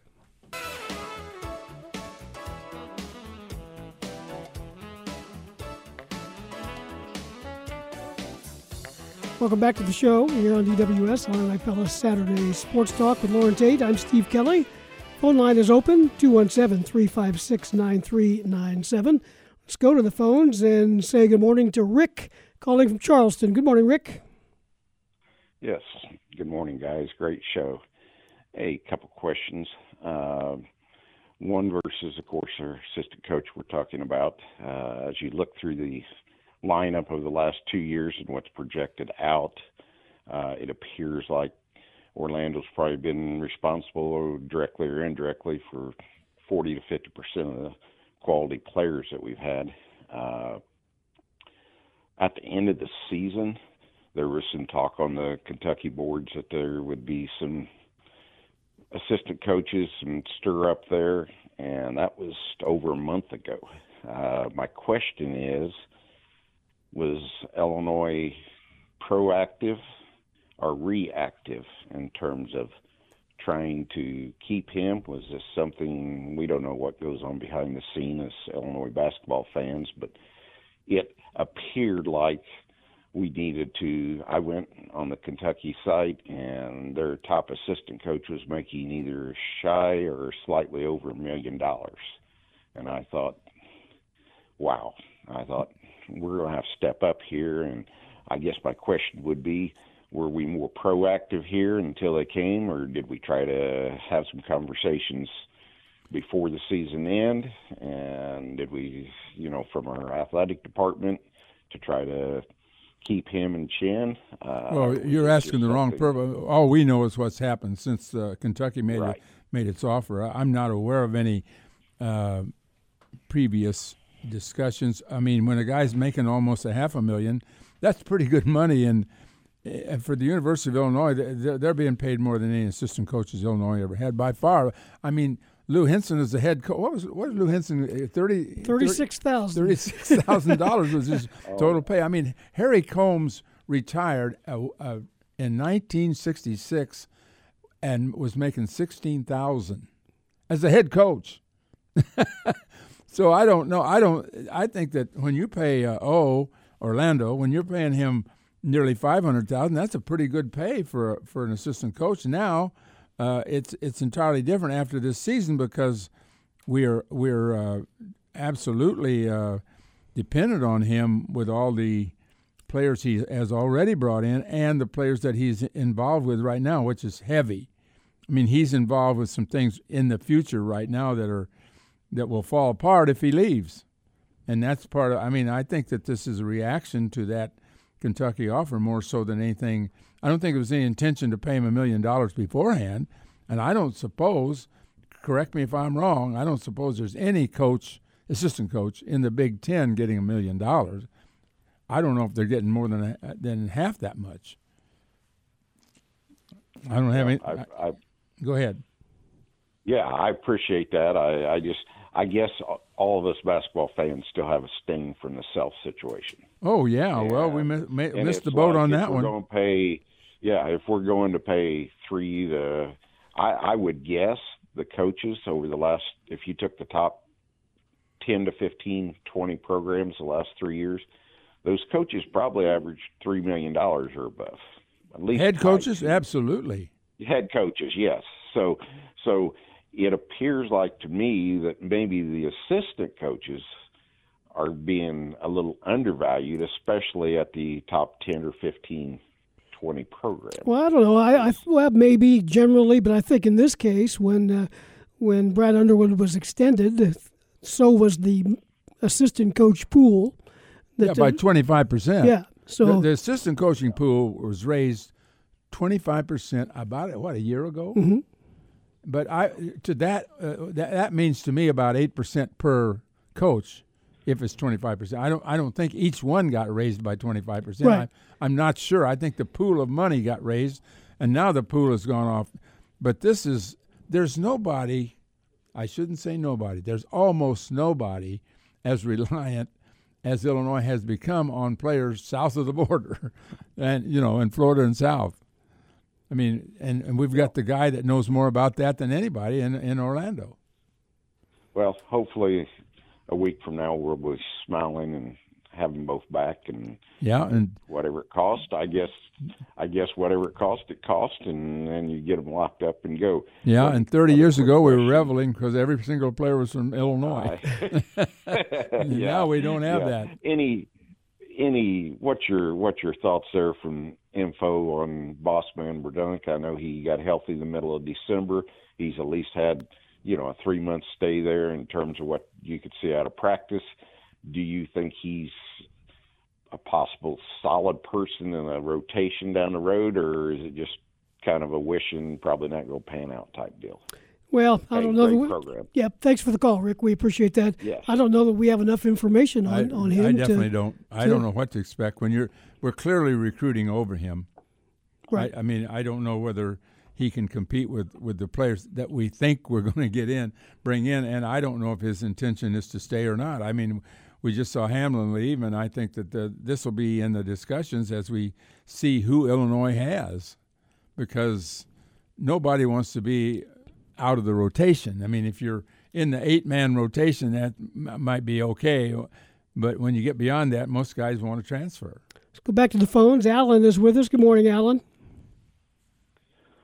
Morning, guys. Uh, first of all, I'm surprised uh, people haven't mentioned this past. Maybe they have.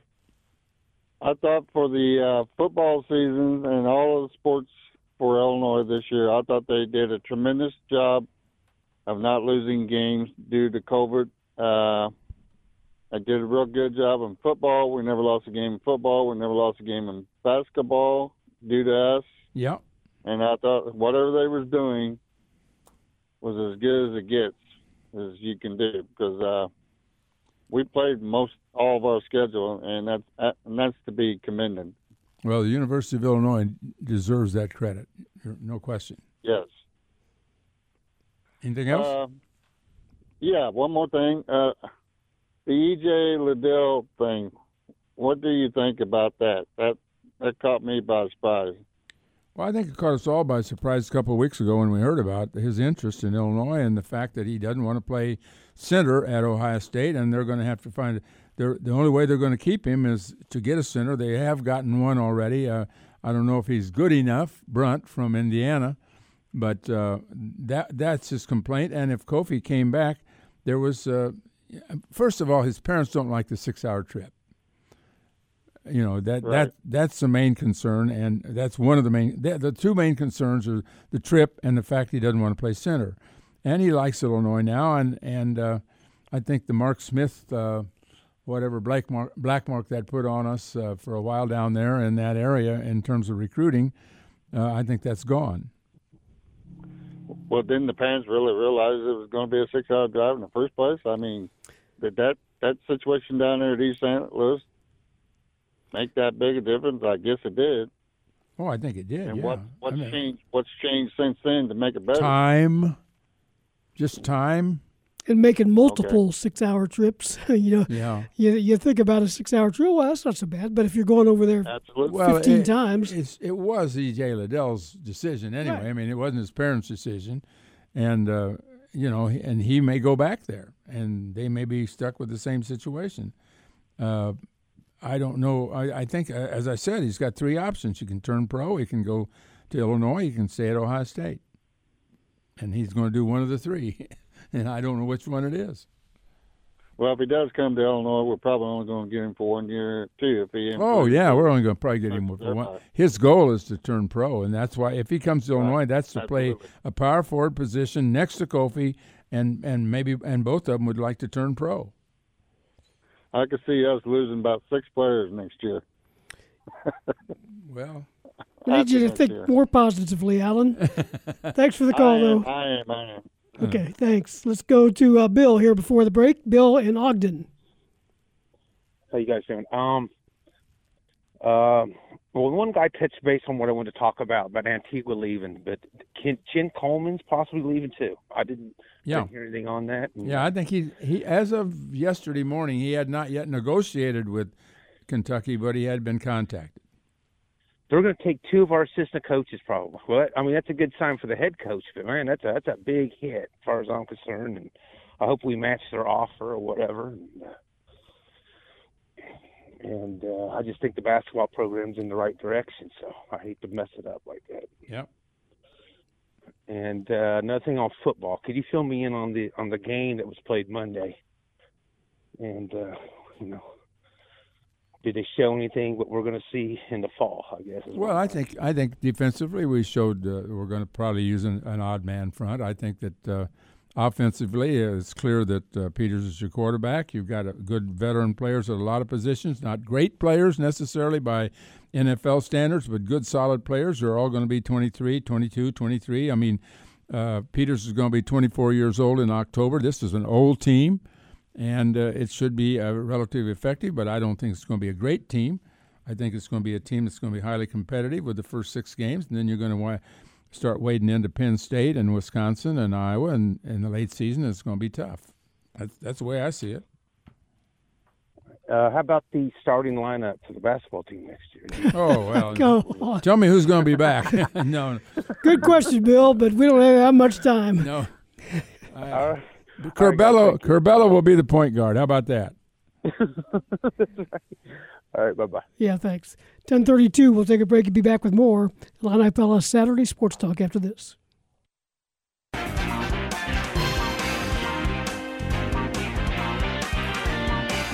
It is moving up on 1035, Illini Pella Saturday Sports Talk with Loren Tate. I'm Steve Kelly with you until 11 o'clock. A lot of basketball talk this morning. We had some Illinois football talk as well as uh, Brett Bielema and his staff are wrapping up uh, 15 spring football practice sessions over the weekend. They had their spring game last Monday night, but a lot of basketball talk, Illinois and Big Ten basketball. We're going to continue down that line now. Jeff Rabjohns, our friend from Indiana, covers uh, the Hoosiers for 24/7 Sports over there. Good morning, Jeff. Uh, how are you? What's uh, what are you up to? Are you watching some hoops today?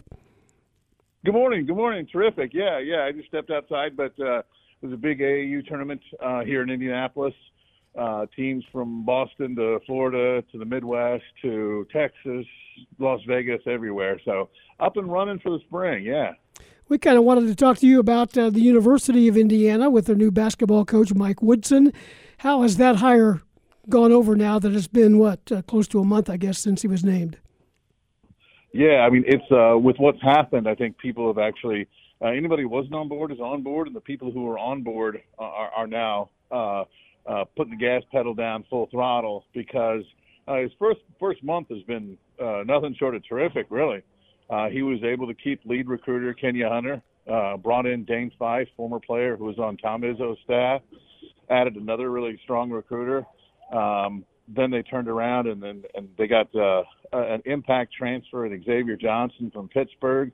Added a national top 30 prospect, uh, Tamar Bates, at IMG Academy in Florida, and um, you know got in on some other players. And in addition to that, I think the other thing that he, that he did was you know he, he kept a number of the really good players.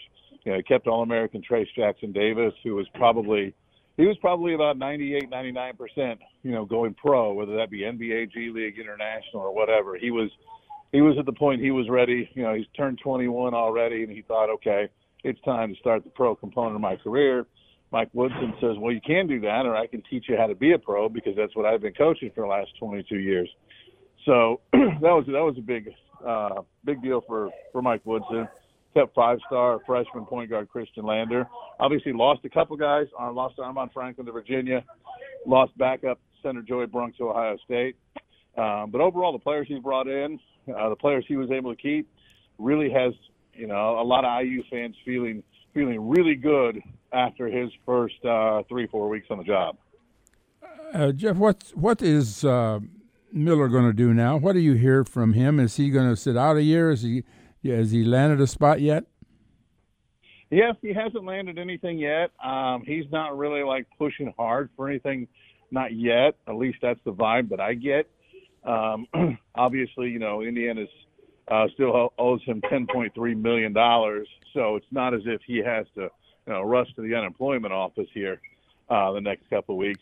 But I expect him to get back in relatively soon. But I, I unless something really good opens, you know, I, I don't know if he's gonna if he's gonna just take anything. You know, there were there were some people who wanted Cincinnati to give him a call, but Cincinnati went with Wes Miller, uh, who obviously built uh, UNC Greensboro uh, into a terrific mid-major program.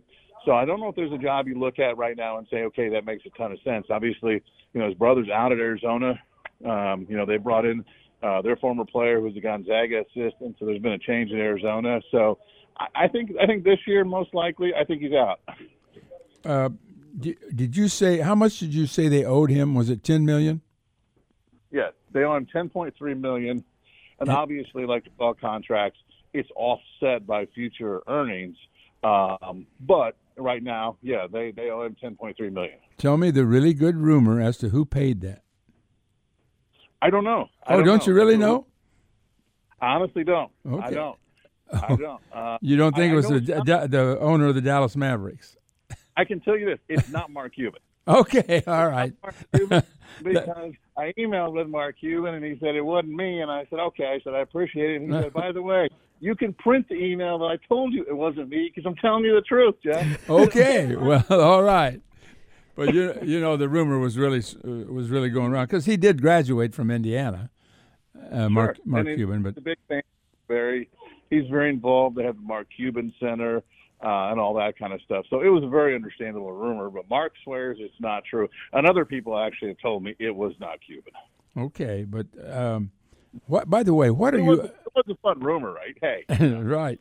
What uh, you say you're watching AAU? Can coaches uh, attend any of this? I mean, they're barred, aren't they? That yeah, they can't watch anything until June first at the earliest. And and uh, how many people like you are able to come in go in there? Uh, well, as many people who are you know as crazy or delusional and nutty as I am are going to go watch. That. No, but you you- but you're a media person. I mean, you you you get you can get a credential. I mean, is uh, just- can just ordinary fans go in? Yeah, yeah. But, uh, fans are allowed. Okay. Um, you know, asking people to put masks on like you know like normal for the past 10, 12 months or whatever has been. But yeah, it's open to fans, and there's there's fans here. Um, a couple of the big high schools here on the north side of Indy, um, with the Pacers Athletic Complex at Grand Park. Yeah, it's uh, it's open to the media, um, and it's it's open to open to fans. I think there's probably a capacity limit, but you know you're not going to hit a capacity limit, um, you know, on a 5,000 seat gym for AAU. Talking to Jeff Rabjohns, he covers Indiana for 24/7 Sports. Illinois has a a verbal commit for the class of 2022 from an Indiana player, Reggie Bass. What do you know about him? Sure. Yeah, he was originally from Muncie, um, Indiana, and uh, then went to uh, a couple different prep schools. Um, he's about six four, six five, uh, good athlete, uh, good shooter. Um, his handle's really improving. Uh, he's got good length. Um, I think the one thing that he's going to need to work on to really be an impact player in the Big Ten uh, is going to have to work on just kind of his mobility, short space quickness, those kind of things. He plays a little too upright at times, um, which which works at the high school level because you can kind of overpower guys. Uh, but he's going to need to work on, you know, kind of his hips are a little stiff. He's got to be able to. He needs a little quicker change of direction. He's going to need a little more change of speed. Uh, but if he can if he can make shots at his size, then he's somebody who can help Illinois in the Big Ten. You know, I was looking at uh, next year's projections, which you really can't do, but I did it anyway to get an idea of where the teams stand in the Big Ten. I was shocked to see how high Purdue was ranked. Is Purdue going to be that good next year? You know, that's going to be interesting. I think they have a chance to be because uh, Jaden Ivey has a chance to be an All Big Ten level guard. Mm-hmm. Um, you know, they got guys like Brandon Newman uh, who can go out there and make shots. You know, Ethan Morton should develop into a little more of a playmaker.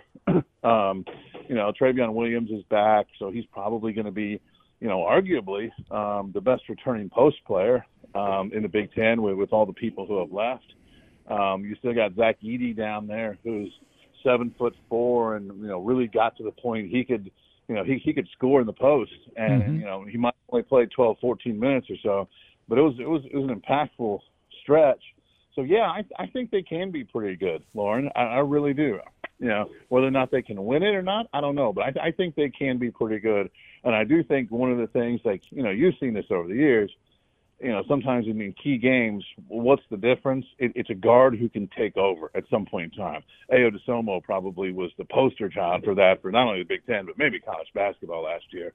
And I think Jaden Ivey has some of that in him. I don't think he's going to get anywhere close to Ayo's level, but he has just sort of some of that in him. Like when it's crunch time and somebody has to go make two, three, four plays in a row. I think he's kind of got that muscle to him.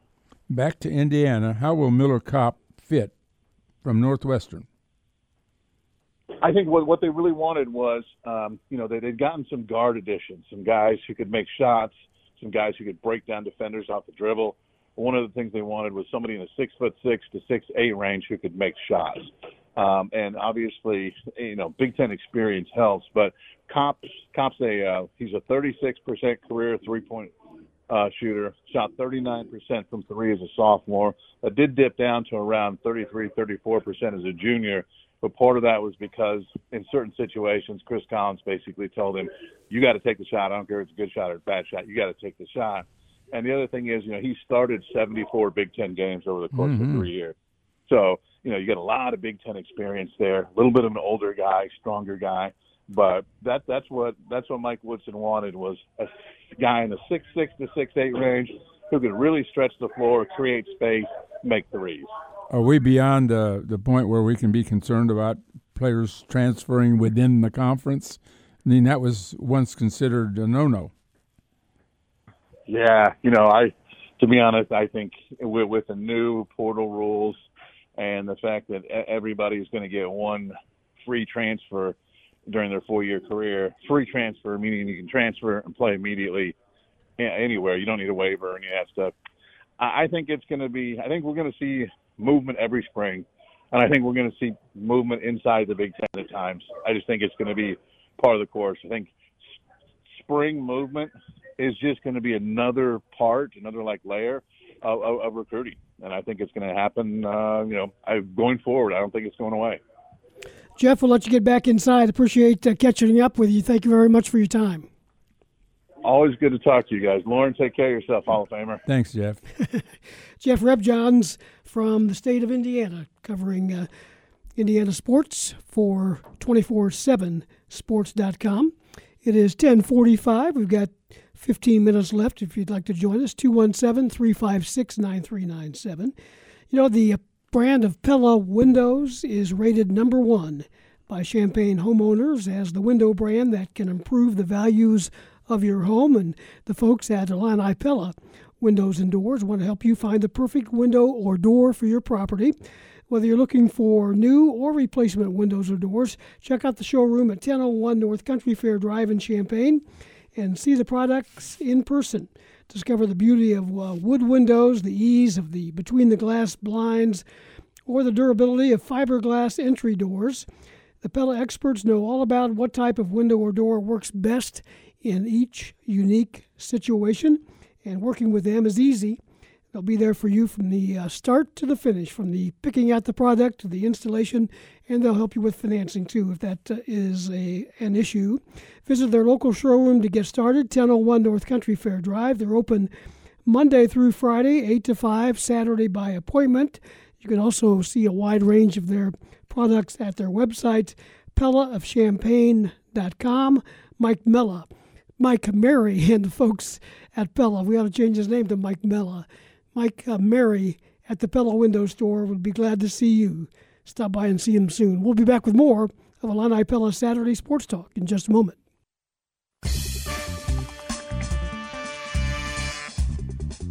Ten forty nine, Illini Pella Saturday Sports Talk. Until 11 o'clock, 217 356 9397 is the phone number if you'd still like to get in. We'd uh, be happy to hear from you. Some news out of uh, Fayetteville, Arkansas in the last day or so. The Razorback Foundation and Coach Brett Bielema have announced that they have resolved their differences. There was a, as they say, some differences in the departure of uh, Coach Bielema f- from Arkansas. The parties agreed to a framework in which the coach will receive two years and six weeks worth of payments under their 2017 release and waiver agreement, and the Razorback Foundation will be released from one year's worth of payments. Under these terms, the Razorback Foundation will make a final payment of three million five hundred twenty-nine thousand one hundred sixty-seven dollars to Coach uh, Bielema, and he will release the Razorback Foundation from payments of three point eight million dollars. Both parties will be required to dismiss their lawsuits and be responsible for their own attorney's fees. Upon completion of the settlement process, the Razorback Foundation will have paid Coach Brett Bielema a total amount of eight thousand and eighty or eight Eight million million, yeah. eighty-five thousand dollars of the original eleven million nine hundred thirty-five thousand dollars set forth in the parties' original agreement, and will have been released from three point eight million, as we said. So they, I guess, everybody's happy, including the attorneys. I don't suppose that the Razorback Foundation is particularly happy, but uh, nevertheless, uh, uh, it's settled. And, and that that stemmed from when he left and took Mm-hmm. other jobs at, in the NFL at very minimal wage. they claimed that that the, the, the his pay in his first couple of years was held down because they knew that they had to pay the difference. Right. Yeah. So that's uh, that's what's going on there. You were uh, talking to me off the air a little bit about Albert Pujols. Well, they don't know what to do with Albert at, at Anaheim. I mean, he just uh, he since he left the car, he he averaged uh, for the Cardinals. He played seventeen hundred games and he batted three twenty eight on average, and and a good slugging percentage. He had four hundred and forty five home runs and a thirteen hundred uh, rebound uh, RBIs uh, with the Cardinals. Since he's gone to Anaheim Angels, uh, he's played fewer games, but he's batting 257 on average, and it's lower than that now and figures to be lower than that this season. Slugging is way down. He has hit 215 home runs there, but the point is that, Steve, when you sign those long term contracts for $30 million a year, you really hate paying the last 30, don't you, uh, Mr. Carpenter? yeah, no kidding. I mean, it's just, I mean, he's just Carpenter's just dying at the plate, and you just feel sorry for him because he can't hit anymore. Yep. Here's a guy that'd like to talk baseball with us, I'm sure. Marty with us from Pinehurst, Oh. North Carolina. Go ahead, Marty. Darn, you're forcing me to talk baseball. Shoot. I tell you what, uh, Loren, I agree with you. Carpenter, I, I called a friend of mine last night in Utah who was a Cardinal fan, and I said, How long are we going to keep playing a guy at second base that isn't very good defensively anymore and is batting oh seven whatever? Because you can't. The bottom of our order, we need we need we got enough rookies. We don't need a a veteran that hits less Well, they keep coming back, you know, with that idea of how, how hard is the ball coming off his bat? How much of the barrel is he getting? He's getting it a lot, and he's hitting it right where all the fielders are. Yeah, he- so, yeah. you know, he I mean- can't help it. He's so far out in front all the time, and that left side of the field is wide open. Do you remember when he first came up? He hit lots of balls to left center singles all the time. They got on him wanting to have more power, and he had a couple really good years, two, three really good years, and then he became a home run hitter. And since then, he's not been worth a hoot. Yep. And uh, it, it's sad. Plus, we still don't know how old he is. well, I tell you what, and then you got Pujols. Those long-term contracts. There's a, the only long-term contract I thought that was signed that was big at the time, but it didn't end up being really big. Was Matt Holliday? That paid off. Scherzer has paid off on the pitching side, but most of them are utter failures the last three or four years of the deals Yep. and they should know it going in. Um, I I like uh, Kim's getting back to normal. I I like the decent starting pitching the last week, but I still think we need an outfield bat that we don't have. That bothers me a little bit. But on the on the long haul, the division isn't that great. If you hang in there, don't get too worried because it's early in the season, guys. It's early. Now, Antigua, they need to keep him. They really need to keep him. and I hope uh, I hope Whitman can be very persuasive. And great show, guys. I I appreciate every Saturday. I look forward to this greatly. You guys make my week. Well, I think I think Antigua's situation it, it isn't so much of whether uh, whether Whitman can influence him is whether how much money we're talking about here. I mean, if, if well, Kentucky I mean. if Kentucky is already paying their, an assistant a, a, million bucks, ooh. Well, that, you know, I mean, Loren, Mark Cuban is an Indiana alum with a lot of money. There's a lot of U of I alums with a lot of money out there. Yeah, I know. Go find go find one that'll help just to keep the basketball program going in a direction which could take them very far in the next few years. He may have already people done they're that. bringing in are good. I think Yeah, it's safe to say they that he coming in are has. Hey, Marty, appreciate the call. Thank you, sir. Take care, guys. Yep, 1055. Need to take a final break. We'll do that and be back after this.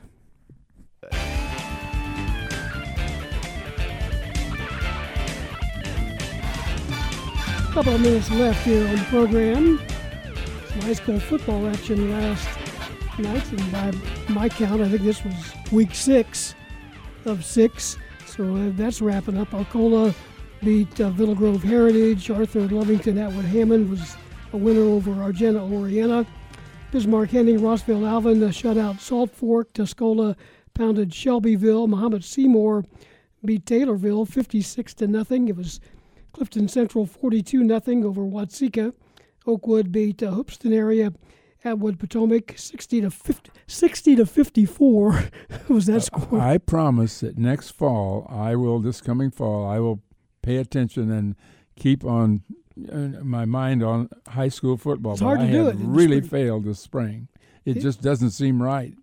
It doesn't. Hopefully we'll get back to normal. Hopefully they they'll be okay and turning around in the fall and getting set to play another season. But uh, so that's wrapping up. No playoffs or anything. Just they had a six week schedule. Yeah. And uh, yesterday, baseball, the Cubs beat Milwaukee, the Cardinals over Cincinnati, the White Sox beat Texas. All those teams play each other again today. And it was 22 years ago last night. Fernando Tatis Sr. hit two grand slams in the same inning off the same pitcher. Never been done, and probably never will be done. Probably never will be. And his son hit two home runs yesterday, but nobody on base. Is that right? well, I don't know how many. They're- They weren't grand slams. He hit uh, two off Chan Ho Park. My, my comment was, why was Chan Ho Park still in the game the next time he came up in the same inning in which they scored 11 runs? The manager did not want to waste his bullpen I in a you. lost game. That's That's going to take care of things. Thanks to uh, Dave Leake for his help on the show. For Loren Tate, I'm Steve Kelly, WDWS, Champaign Urbana. Have a good weekend.